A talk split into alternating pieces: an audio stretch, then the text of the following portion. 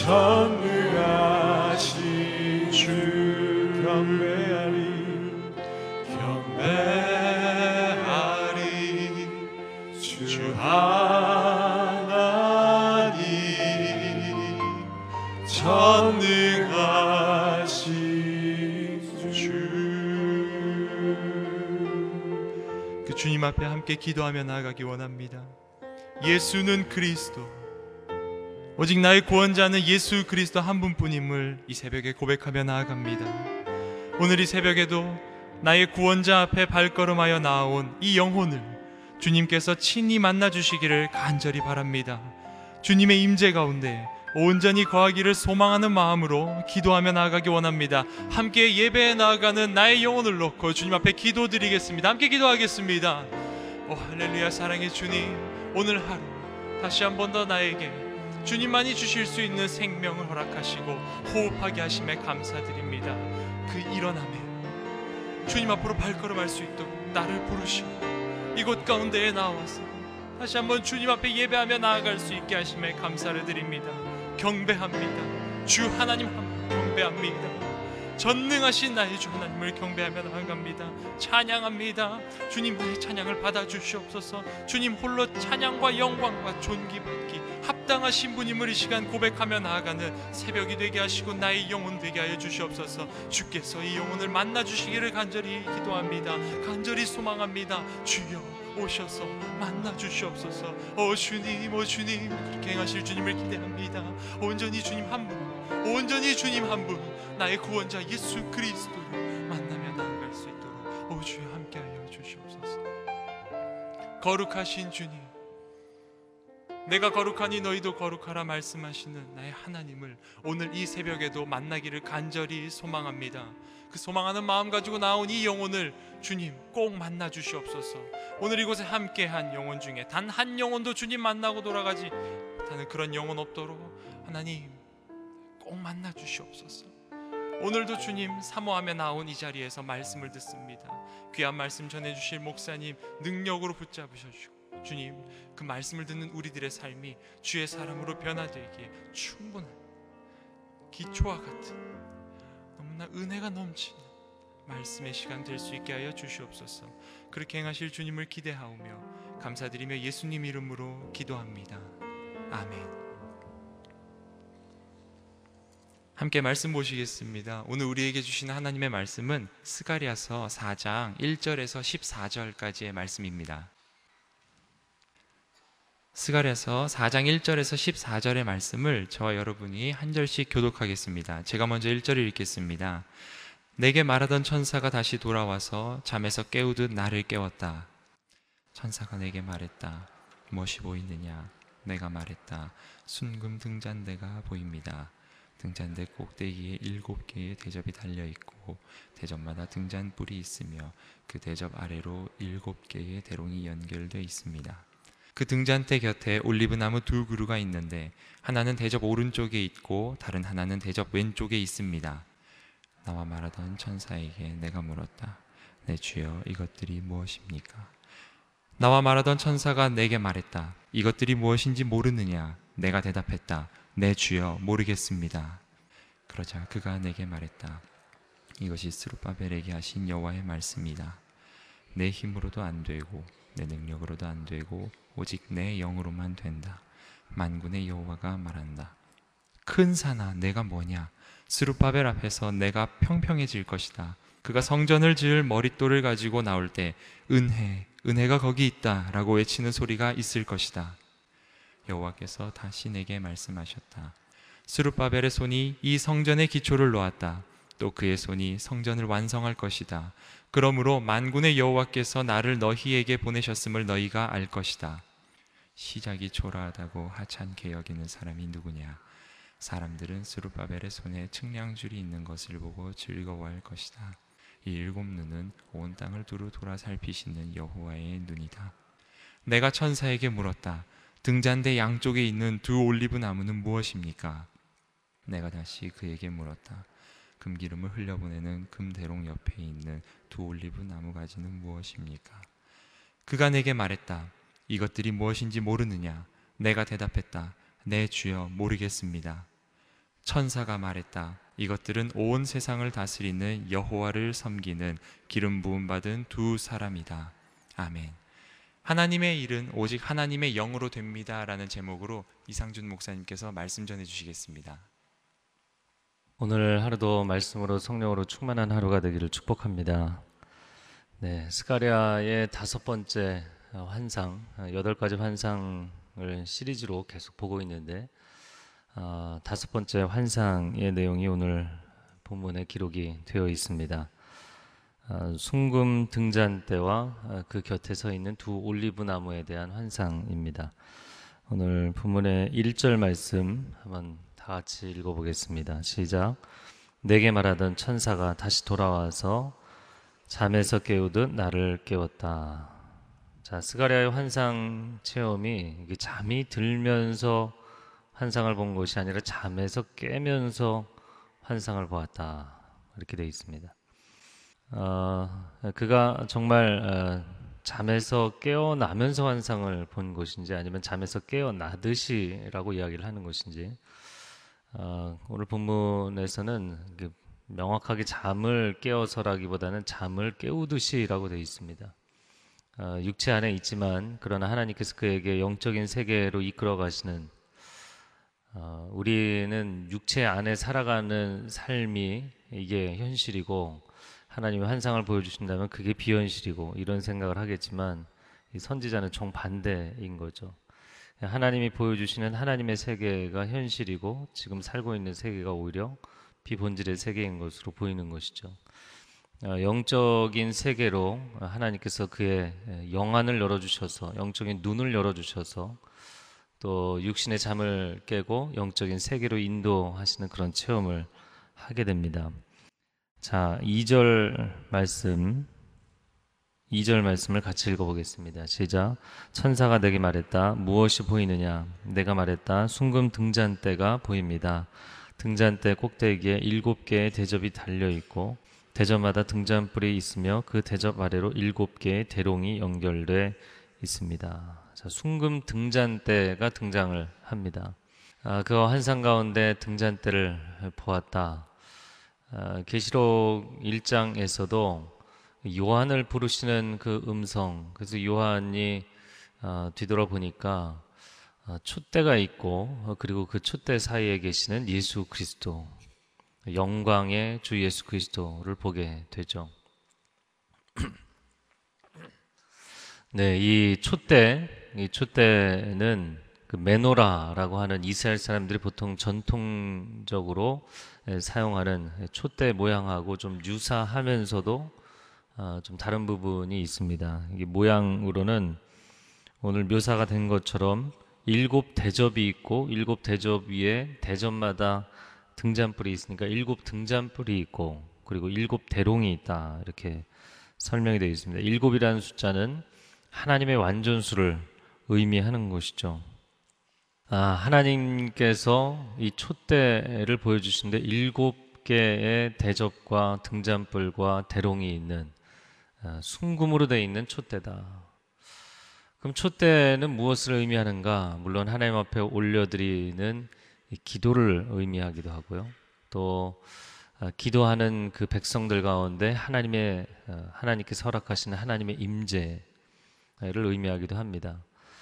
아 근데 이제 계시록에서는 이것이 하나님 앞에 서 있는 어, 믿음의 공동체를 의미하죠. 그 촛대를 옮긴다라고 표현을 할 때는 아, 교회의 형식은 남아있지만 하나님의 임재가 떠나는 것을 의미하죠.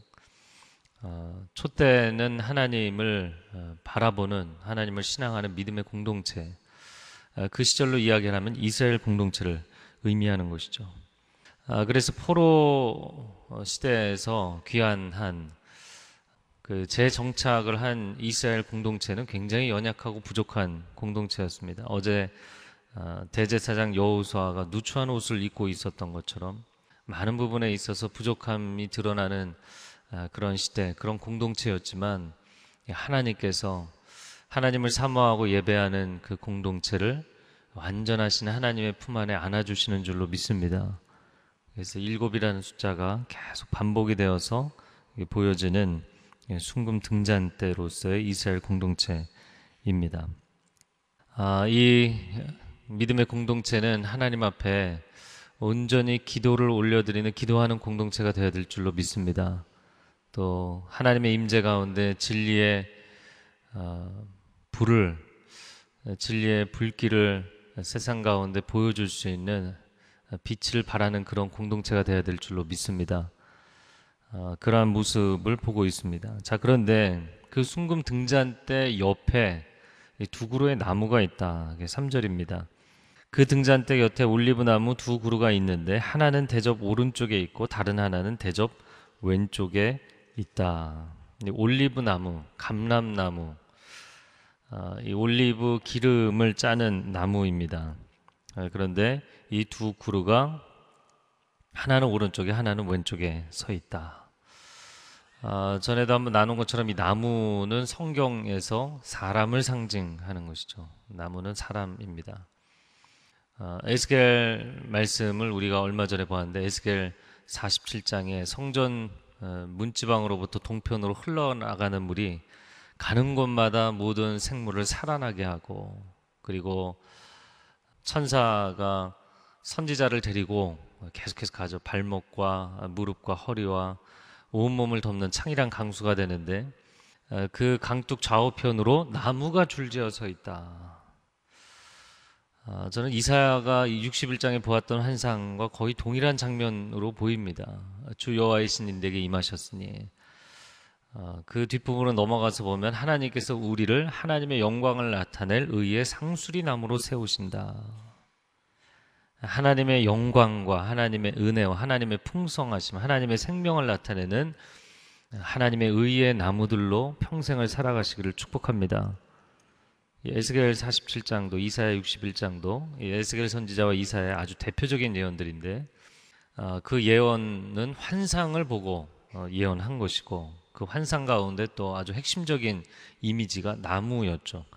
그리고 이 나무는 하나님의 사람, 하나님이 선택하신 사람, 하나님의 백성들을 의미합니다. 우리가 가장 애송하는 시편 1편에도 시냇가에 심은 나무와 같다. 어, 여호와 하나님의 율법을 즐거워하고 묵상하여서 어, 그 행하는 모든 것이 형통하는 시냇가에 심은 나무와 같은 인생이 되기를 축복합니다. 어, 이 나무에 대한 성경에 얘는 계속해서 나옵니다. 다니엘서 4장에는 물론 이방인이긴 하지만 느부갓네살 왕이 꿈을 꾸고 이제 다니엘에게 해몽을 요구하는 요청하는데 온 세상을 덮는 큰 아름드리 나무의 환상이었죠. 아, 그 나무가 무엇이냐? 아, 그것은 온 세계를 통치하는 왕을 의미하는 것입니다. 느부갓네살 왕에 대한 환상을 보게 됩니다. 또 사사기 9장에 보면 아, 기도원과 300용사 기도원이 70명의 아들이 있었는데 세겜 사람 아비멜렉이 일어나서 세겜성 사람들을 이제 어, 자극해서 선동해서 어, 너희가 70명을 섬기는 게 낫겠냐 아니면 하나 섬기는 게 낫겠냐 자기가 왕이 되겠다는 거죠. 그 70명을 하루 한 날에 잡아서 다 죽입니다. 그 중에서 이제 요담이 유일하게 어, 도망을 치는데 요담이 도망을 쳐서 어, 반대편 산 어, 올, 산에 올라가서 아비멜렉을 향해서 외치죠. 그러면서 그때 나무의 비유를 드는 장면이 나옵니다. 그래서 포도나무에게 아, 너 우리의 왕이 되어라, 되어달라. 또 올리브 나무에게 우리의 나무가 되어달라. 이렇게 선한 열매를 맺는 나무들에게 왕이 되어달라고 하지만 아, 나는 그러고 싶지 않다. 이렇게 답변들을 듣죠. 음, 그러나 나중에 이제 가시나무에게 우리 왕이 되어 달라. 어, 내가 기꺼이 되어 주겠다. 가시나무에서 불이 나와서 아, 레바논 그 백향목 나무들을 다 불살을 것이다. 그러면서 요담이 마지막으로 무슨 예언을 하냐면 이제 그 세겜 사람들도 자신들의 이권을 생각해서 아비멜렉을 추천한 거잖아요. 그리고 아비멜렉이 악행을 행함으로 왕이 되었잖아요. 이 결국에는 너희가 자기 이권 때문에 서로를 정말 신뢰해서가 아니기 때문에 결국에는 서로에게 칼을 들이대게 되는 관계가 될 것이다. 그런 예언을 하는 것이죠. 아, 그래서 아비멜렉에게서 불이 나와서 세겜 사람을 죽이고 세겜 사람들에게서 불이 나와서 아비멜렉을 죽일 것이다. 나무의 비유입니다. 네, 아비멜렉을 가시나무로 비유하고 어, 기도원의 선한 그 자손들을 또한 나무로 비유하고 그러나 그 나무들을 다 죽인 것에 대한 이야기를 하는 것이죠. 여러분 우리의 인생이 나무와 같습니다. 하나님의 공급하심이 있어야만 그 한 자리에서 온전하게 성장할 수 있죠. 나무가 성장하는 것은 별로 티가 나지 않습니다. 아, 그러나 꾸준히 그 시냇가에 머물러 있으면 아, 아름답게 성장해서 많은 동물들이 또 사람들이 새들이 그 나무에 깃들고 쉼을 얻고 열매를 먹고 축복을 누리게 되는 줄로 믿습니다. 아, 하나님의 부르심의 자리에서 온전하게 성장하고 성숙해가는 또 많은 사람들을 품에 끌어안을 수 있는 나무와 같은 인생이 될 수 있기를 축복합니다. 자, 오늘 본문에 그 순금 등잔대가 있고 등잔대 좌우편에 서 있는 두 그루의 올리브 나무, 올리브 나무입니다. 예, 포도나무와 올리브 나무, 뭐 어제도 이제 그 표현이 나왔는데 아, 팔레스타인에서 가장 대표적으로 볼 수 있는 나무들, 그러니까 그 나무는 이스라엘 사람을 의미하는 것이기도 하고요. 이제 뒷부분에 조금 더 설명이 나오고 중간에도 설명이 나오지만 이제 수르바벨에게 뭐라고 말씀하시냐면 이는 힘으로도 능으로도 되지 않고 우리말 성경에는 힘으로도 능력으로도 되지 않고 오직 여호와 하나님의 영으로 여호와 하나님의 신으로만 된다. 아멘. 이게 무슨 얘기냐면 수르바벨이 아, 총독 역할을 하고 사회 정치 지도자 역할을 하는데 자, 어제의 내용과 비교를 해본다면 이 대제사장 여호수아가 여러분 대제사장이 1년 1차 지성소에 들어가서 본인도 죄가 있으면 하나님 앞에 벌을 받을 수밖에 없는 정말 두렵고 떨리는 자리. 개인의 경건과 거룩이 겸비되는 것도 아주 중요한 자리였습니다. 그러나 하나님께서 그 환상 가운데 보여주시는 것이 무엇입니까? 아, 개인의 이 대제사장 개인의 거룩으로 그 직분을 감당하는 게 아니라는 거예요. 그의 누추한 옷을 벗기시고 깨끗하고 아름다운 옷을 입히셨어요. 그 성직마저도 하나님의 거룩과 하나님의 순결로 그를 덧입혀 주셔서 감당케 하시는 것인 줄로 믿습니다.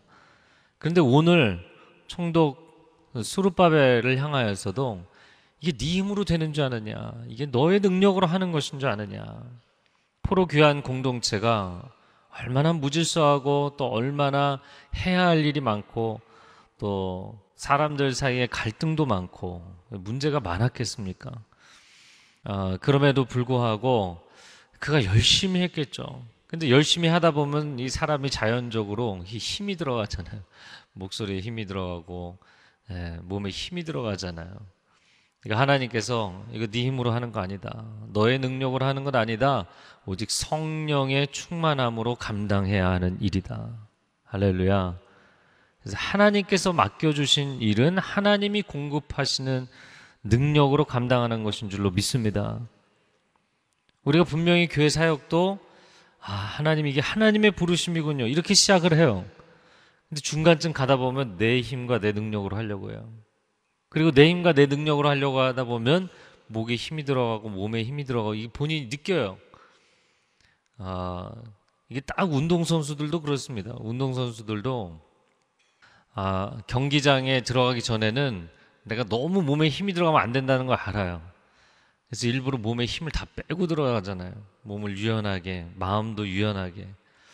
내가 오늘 잘해야지 이렇게 너무 부담을 가지면 예, 오히려 그것이 자기 플레이를 망치게 되죠. 우리 인생도 마찬가지입니다. 여러분, 하나님이 우리를 이 자리에 부르셨다면 그 부르심은 하나님의 기름 부으심으로 감당하는 줄로 믿습니다. 그것입니다. 그래서 수룹바벨에게 어제는 대제사장 여호수아에게 오늘은 총독 수룹바벨에게 야, 너에게 그 역할을 맡겼지만 너가 하는 거 아니다. 내가 너를 공급해서 감당하는 것이다. 할렐루야. 사실 이제 올리브 나무, 이제 올리브 기름을 의미하는 것인데요. 아, 하나님께서 공급하시는 것이죠. 여러분 나무가 자기 혼자 자라는 거 아니잖아요. 양분을 공급받고 또 수분을 공급받고 햇빛을 공급받기 때문에 자라는 것이죠. 그 모든 것을 누가 공급하시는가? 하나님이 공급하시는 줄로 믿습니다. 근데 영적 직무를 감당하는 하나님께서 맡기신 사명을 감당하는 사람은 그 양분과 수분과 햇빛이 무엇이겠어요?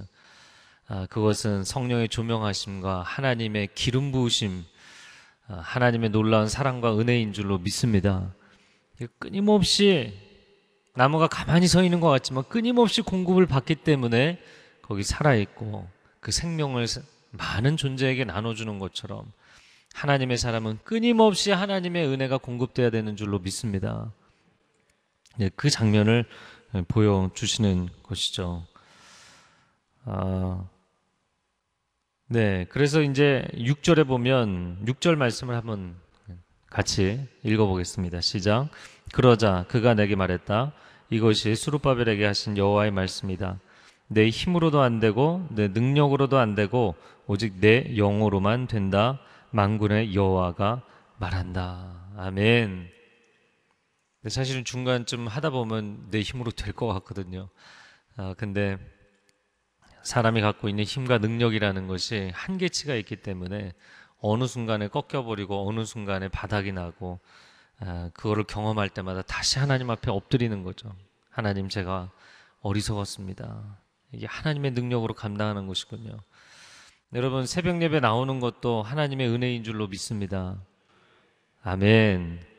네, 어제 그 아침 예배 끝나고 이제 교회 식당에 딱 식사 시작하자마자 이제 내려가서 식사를 했는데 이제 매일 나오시는 한 분하고 식사를 했어요. 어, 그래서 이렇게 매일 같이 나오시고 정말 훌륭하십니다. 아, 그랬더니 그분이 이게 뭐 제 힘으로 되나요? 은혜로 하는 거죠. 이렇게 말씀하시더라고요. 그래서 제가 들으면서 이게 내일 설교 본문인데 이렇게 생각을 했습니다. 여러분 힘으로도 능으로도 되지 않습니다. 우리가 뭐 내 체력으로 하는 것 같고 내 마음의 결단으로 하는 것 같지만 하나님이 은혜를 허락해 주셔서 감당하는 거예요. 그래서 인생은 어, 어느 순간에 마치 그 저는 그 어렸을 때 그 장면이 늘 떠오르는데 하나님과의 동행 마치 엄마 손을 붙잡고 어린아이가 시장에 같이 가는 것처럼 엄마 손 잡고 신나게 가다가 어느 순간에 막 이렇게 가게에 신기하게 진열되어 있는 물건들을 보고 엄마 손을 뿌리치는 거예요. 그런 자기 혼자 막 가갖고 가지 말라고 같이 가자고 그래도 자기 혼자 갑니다. 그러고서는 한참을 놀다가 두리번거려 보니까 엄마가 없어요. 그러면 뭐 주저앉아서 그냥 꺼이꺼이 우는 거죠. 애는 이제 방향 감각도 어린 애는 방향 감각도 없고 무슨 자기 주머니 돈이 있는 것도 아니고 그러니까 거기서 뭐 자기가 할 수 있는 것도 없고 집으로 돌아올 수도 없고 이러지도 저러지도 못하는 거죠. 자기가 온 세상을 다 가진 것처럼 마음대로 행동할 수 있는 것처럼 뭐든지 할 수 있는 것처럼 생각하는 이유가 뭐예요? 사실은 엄마가 옆에 있기 때문이잖아요. 네. 엄마의 presence, 엄마의 임재. 엄마의 임재의 boundary 안에 있기 때문에 그게 가능한 거지. 그거 떠나고 나면 아이는 그냥 갑자기 패닉이 됩니다. 그리고는 정신을 차리는 거죠. 꺼이꺼이 웁니다. 그럼 엄마가 와서 이제 엄마 보고 있었던 거죠. 와서 아이를 일으켜주고 안아주면 어디 갔었냐고 또 이렇게 원망을 해요. 뭐 어디 가긴 본인이 어디 갔었지. 우리가 꼭 하나님 앞에 그럽니다. 그리고는 또 엄마 손 꼭 붙잡고 가다가 조금 이제 여유가 생기면 또 이제 자기 손 뿌리치고 자기 혼자 가는 거예요. 여러분 우리 인생이 우리가 열심히 계획하고 준비하고 노력해서 사는 것 같지만 날마다 호흡을 주신 것도 하나님의 은혜요. 날마다 일어나서 이렇게 나올 수 있는 건강을 주신 것도 하나님의 은혜요. 말하고 듣고 손으로 쓸 수 있는 것도 하나님의 은혜인 줄로 믿습니다. 그래서 너의 힘으로 너의 능으로 감당하는 거 아니다.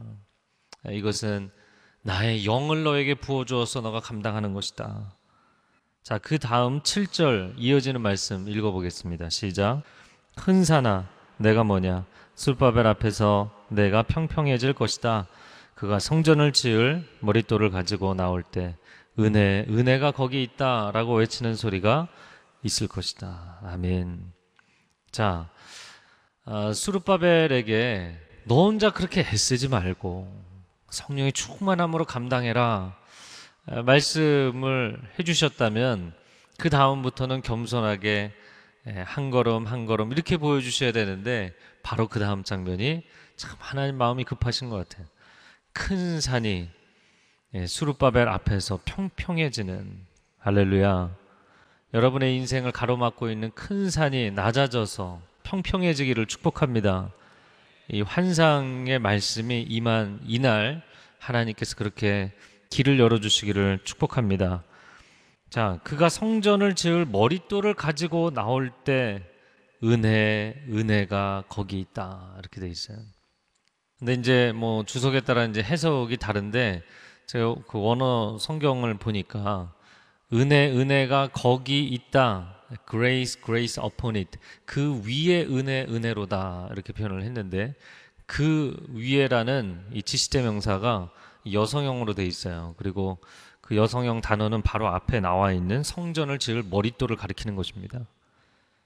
그래서 성전을 지을 머릿돌을 지금 누가 들고 나오느냐? 물론 수르바벨과 여호수아가 이 일을 진행하고 있죠. 성전 재건을. 그리고 이스라엘 백성들이 들고 나오고 있어요. 분명히 본인들의 노동, 그들의 노력, 헌신을 통해서 일을 하고 있습니다. 그러나 아, 하나님 70년의 복역의 때가 지나서 우리가 돌아온 것도 은혜요. 우리가 각자 정말 거처 할 집이 아, 그렇게 변변치 못함에도 불구하고 이 성전 재건 사업을 시작한 것도 주님의 은혜요. 할렐루야. 기초석을 놓는 이날도 주님의 은혜입니다. 기초석을 놓으면서 grace, grace upon it. 하나님이 기초석 위에 하나님의 은혜, 은혜를 부어 주옵소서. 사람의 노력, 사람의 자랑, 사람의 영광이 아니라 하나님의 은혜 위에 은혜만이 임하게 하여 주옵소서. 하나님께서 은혜로 이 약속의 땅을 허락하셨는데 우리가 잘나서 얻은 줄 알고 우리가 열심히 해서 나라 잘 세워 날 나라 잘 운영하는 줄 알고 교만하고 안일해지고 우상 숭배하고 하나님을 등지고 하나님 우리가 모든 것을 잃었는데 은혜로 다시 돌아오게 하셨사오니 은혜가 우리 삶에 충만하게 하여 주옵소서. 여러분의 삶 가운데 은혜가 충만하기를 축복합니다. 큰 산이 낮아지는 기적이 사건들이 여러분의 삶 가운데 일어나기를 축복합니다. 자, 그리고 이어지는 또 8절 말씀에 8절 9절에 여호와께서 다시 내게 말씀하셨다. 수룹바벨의 손이 이 성전의 기초를 놓았다. 또 그의 손이 성전을 완성할 것이다. 기초석을 놓으면서 사람들이 하나님의 은혜를 구하니까 하나님 또 마음이 급하셔서 이걸 시작한 너가 완성할 수 있게 해주겠다. 할렐루야. 여러분이 시작한 중요한 사업 프로젝트, 여러분이 시작한 교회 사역의 헌신, 완성하기까지 하나님께서 인도해 주시기를 축복합니다. 예, 믿음으로 오늘 주신 말씀을 약속으로 받고 선포하시기 바랍니다. 자, 10절 말씀에 시작이 초라하다고 하찮게 여기는 사람이 누구냐? 사람들은 수르바벨의 손에 측량줄이 있는 것을 보고 즐거워할 것이다.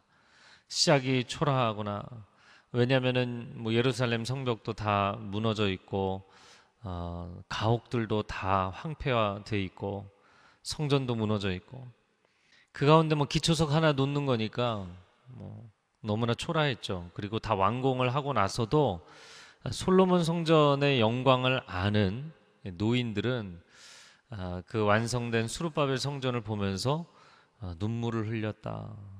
그래서 이 통곡하는 소리와 기뻐 찬양하는 소리가 이렇게 민글돼서 섞여서 그 예루살렘에서 막 울려 퍼졌죠. 이 수르바벨 성전은 솔로몬 성전의 화려함과는 비교할 수 없는 초라한 성전이었죠. 이 초라한 시작. 예, 그러나 사람들은 수르바벨의 손에 측량줄이 놓여 있는 것. 이 측량줄이라는 것은 이 집을 세우기 위해서 하나님의 집을 다시 세우기 위해서 이 측량줄을 내려놓지 않는다. 이 건축을 포기하지 않는다. 그 얘기죠. 아, 그것을 완성하고 성실하게 그 일을 감당하는 것을 보면서 사람들은 다 기뻐할 것이다. 할렐루야.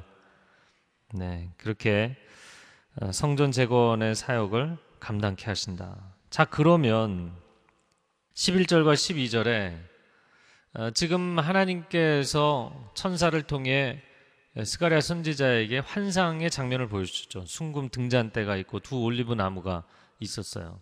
근데 그리고 나서 이어지는 말씀은 너 이게 뭔지 알겠느냐? 뭐 잘 모르겠습니다. 그랬더니 설명을 해주시면서 수룹바벨과 성전 재건에 대한 이야기를 하시면서 이것은 하나님께서 성령을 충만하게 부어주셔서 그가 감당하게 하실 것이고 그가 끝까지 완성할 수 있도록 내가 돕겠다. 이제 그런 의미로 해석을 해주신 거예요. 자 그러면 성전 재건과 이 순금 등잔 때 두 올리브 나무는 무슨 상관관계가 있느냐라는 것입니다. 그래서 11절 12절 말씀을 같이 읽어보겠습니다. 시작. 내가 천사에게 물었다. 등잔대 양쪽에 있는 두 올리브 나무는 무엇입니까? 내가 다시 그에게 물었다. 금기름을 흘려보내는 금대롱 옆에 있는 두 올리브 나무 가지는 무엇입니까? 자, 그래서 그 표현을 보면 무엇이냐면 어, 금기름을 흘려 보내는 기름은 기름인데 금기름입니다. 뭐 해석에 따라서 올리브 기름이 금색이니까 금기름이다 이렇게 해석하기도 하고요. 그러나 여기 이제 순금 등잔대이죠. 그리고 환상 가운데 보이는 실제의 등잔대는 실제의 올리브 기름이 아니죠. 영적인 의미를 이야기하는 것입니다. 순금 기름이다, 금 기름이다. 그래서 그 금 기름을 흘려보내는 금 대롱 옆에 두 올리브 나무 가지. 그래서 두 올리브 나무 가지로부터 이게 대롱이 연결돼서 그 파이프라인을 통해서 순금 등잔대 기름을 제공하는 그런 그림으로 돼 있는 것입니다. 자, 13절에 그가 내게 말했다. 이것들이 무엇인지 모르느냐? 내 주여 모르겠습니다. 14절에 천사가 말했다. 이것들은 온 세상을 다스리는 여호와를 섬기는 기름 부음 받은 두 사람이다. 아멘. 자, 하나님께서 두 나무에게 기름 부어 주시고 자, 올리브 나무가 뭐 내가 잘 자라서 올리브 기름이 나한테서 나오는 거지. 그런가요? 하나님께서 두 올리브 나무를 기름 부어 주시는 거예요. 그 두 올리브 나무는 하나님의 기름 부어 선택하신 두 사람. 누구에게 기름을 부었어요? 대제사장, 선지자, 아, 그리고 왕이었죠.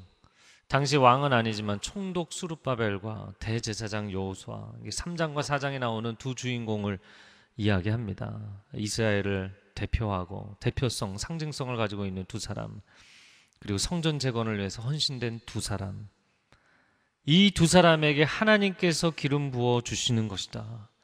그리고 그 기름 부으심을 통하여서 이들은 다시 이스라엘 공동체, 신앙 공동체를 상징하는 이 순금 등잔대의 기름을 제공하고 그리고 그 등잔대는 하나님 앞에 그 기름으로 불을 밝혀서 하나님을 악망하고 예배하고 기도와 찬양을 올려드리는 하나님 앞에 영적인 불을 밝히는 공동체. 할렐루야. 그래서 참 이 그림이 너무나 영적인 흐름을 잘 보여주고 계신 것이에요. 하나님께서 리더십의 법칙으로 세우시죠. 하나님은 시대마다 하나님의 사람들을 세우셔서 하나님의 공동체를 영적으로 공급하시는 줄로 믿습니다. 아, 내 힘으로 감당하는 것이 아니라 오직 하나님의 능력으로 성령으로 감당한다. 오직 성령이 너에게 임하시면 너희가 권능을 받고 여러분 강단을 위해서 또 목회자들을 위해서 꼭 여러분 기도할 때 중보기도 해주시기 바랍니다. 왜냐하면 하나님의 임재의 통로이기 때문입니다. 그리고 그 기름 부으심이 여러분에게 충만히 흘러가고 여러분이 부모로서 또 사회 지도자로서 또 교회 각 순회 순장으로 사역팀의 팀장으로 리더로서 섬길 때 여러분을 통해서 하나님의 기름 부으심이 공동체 가운데 흘러가는 은혜가 있기를 축복합니다. 기름 부으심이 이렇게 계속해서 흘러내려가는 거죠. 할렐루야. 예스겔 선지자가 보았던 환상처럼 문지방 성전 문지방에서 나오는 흘러나오는 물 한가운데 선지자가 서 있으면 아, 그것이 나를 통해서 세상으로 계속 흘러가는 거예요. 그 흘러가는 모든 곳을 다 살려내는 것이죠. 하나님 오늘 우리가 우리의 부르심의 자리 가정에서 일터에서 교회에서 섬길 때 또 오늘 아, 금요일 순모임도 있는데요. 어느 순간 제 힘으로 감당하려고 하고 어느 순간 제 지혜와 지식으로 감당하려고 하고 있었습니다. 성령의 충만함을 허락하여 주옵소서. 성령의 충만한 기름 부으심 가운데 들어가게 하여 주옵소서. 우리 이 시간 함께 아, 통성으로 주여 삼창하고 기도하겠습니다. 주여, 주여, 주여, 오 사랑하는 주님, 하늘 문을 여시고 그 하나님의 보좌 하나님의 임재로부터 흘러나오는 성령의 기름 부으심으로 우리를 충만히 채워 주시옵소서. 이 물을 마시는 자마다 다시 목마르려니와 내가 주는 물을 마시는 자는 영원히 목마르지 아니하리라. 그 속에서 영생하도록 솟아나는 샘물이 되리라. 할렐루야. 할렐루야. 그런 성령의 기름 부으심을 하나님의 사람들에게 허락하여 주시옵소서. 성령 하나님 충만히 채워 주옵소서. 성령 하나님 거룩의 임재로 우리 가운데 임하여 주시옵소서.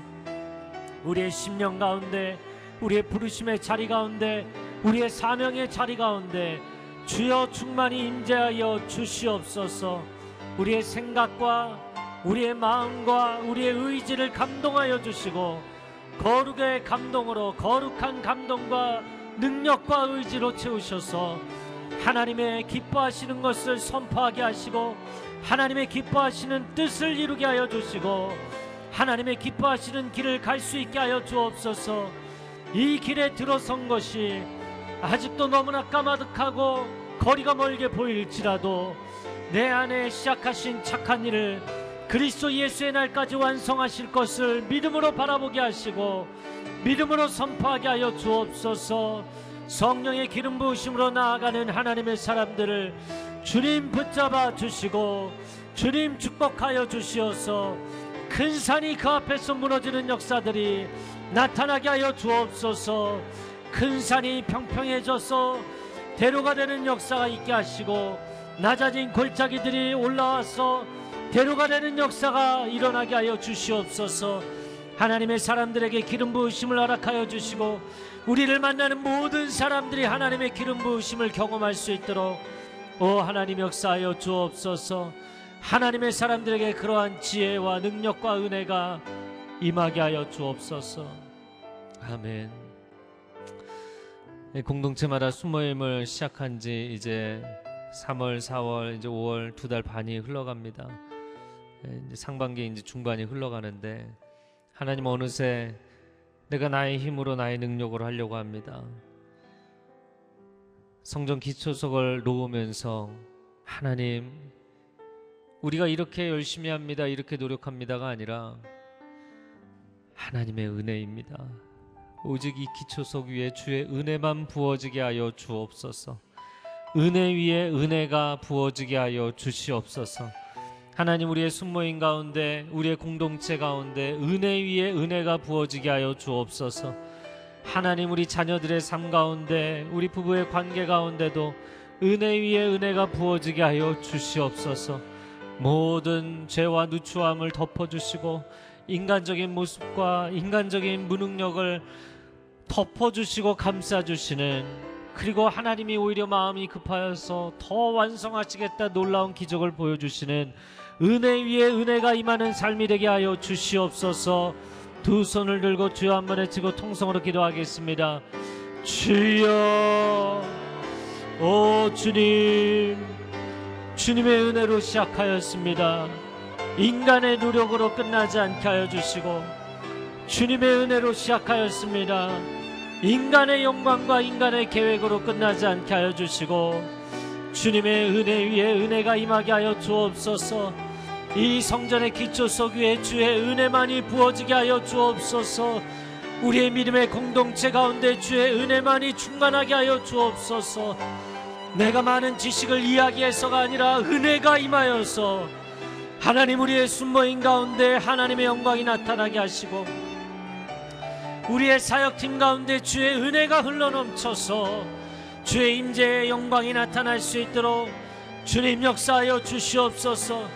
우리 자녀들이 열심히 세상 한가운데서 일할 때 하나님 그들의 노력과 그들의 헌신과 그들의 탁월함으로 빛이 나는 것이 아니라 오직 하나님의 은혜가 임하게 하여 주옵소서 하나님의 은혜만이 드러나게 하여 주시옵소서. 하나님의 영광만이 드러나게 하여 주옵소서. 하나님 그러한 삶이 될 때 하나님 우리가 우리의 인생의 마지막 지점에 서서도 주님의 은혜를 찬양하는 복된 결론이 임할 수 있도록 주님 역사하여 주옵소서. 하나님 감사합니다. 귀한 말씀을 통하여서 그 시대에 많이 어렵고 힘들고 지쳐 있는 프로기한 공동체를 향하여서 그들을 독려하고 열심히 해야 된다 헌신해야 된다. 그렇게 이끌어가던 수룹바벨도 여호수아도 하나님 앞에 서서는 부족함이 드러났습니다. 어찌 인간이 완벽하겠습니까? 우리가 가정에서 자녀들을 독려하고 일터에서 직원들을 독려하고 또 믿음의 공동체 안에서 성도들을 독려하지만 그러나 우리가 일대일로 하나님 앞에 대면하면 어찌 우리가 누추하지 않겠습니까? 어찌 우리가 무능하지 않겠습니까? 그러나 나의 연약한 데서 하나님의 능력이 온전해지는 줄로 믿습니다. 사도 바울과 같은 자도 하나님 앞에 엎드려서는 나는 연약하고 부족한 자라 고백했습니다. 내 안에 죄의 법이 있다고까지 고백했습니다. 그러나 우리의 모든 누추함을 덮어주시는 주의 은혜를 찬양합니다.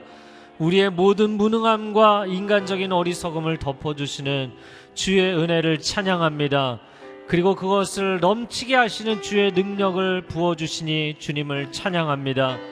주님을로 영광받아 주시옵소서 은혜로 감당하는 직분 되게 하시고 은혜로 감당하는 기업 되게 하시고 은혜로 감당하는 부모의 역할이 되게 하여 주시옵소서 이제는 우리 주 예수 그리스도의 은혜와 하나님 아버지의 극진하신 사랑하심과 성령의 교통하심이 오늘 다시 한번 주의 기름 부으심을 구하며 나아가는 귀한 하나님의 백성들 위해 그리고 소중한 우리 자녀들 가정과 일터와 믿음의 공동체 위에 그리고 주의 이 생명의 복음을 혼혈방 가운데 어, 흘려보내고 있는 정말 모든 자신의 영적인 진액을 뽑아서 헌신하고 있는 귀한 선교사님들 그들의 육신의 건강과 가정과 사역 위에 이제로부터 영원토록 함께하여 주시기를 간절히 축원하옵나이다.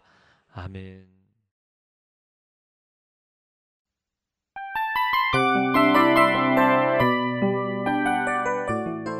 이 프로그램은 청취자 여러분의 소중한 후원으로 제작됩니다.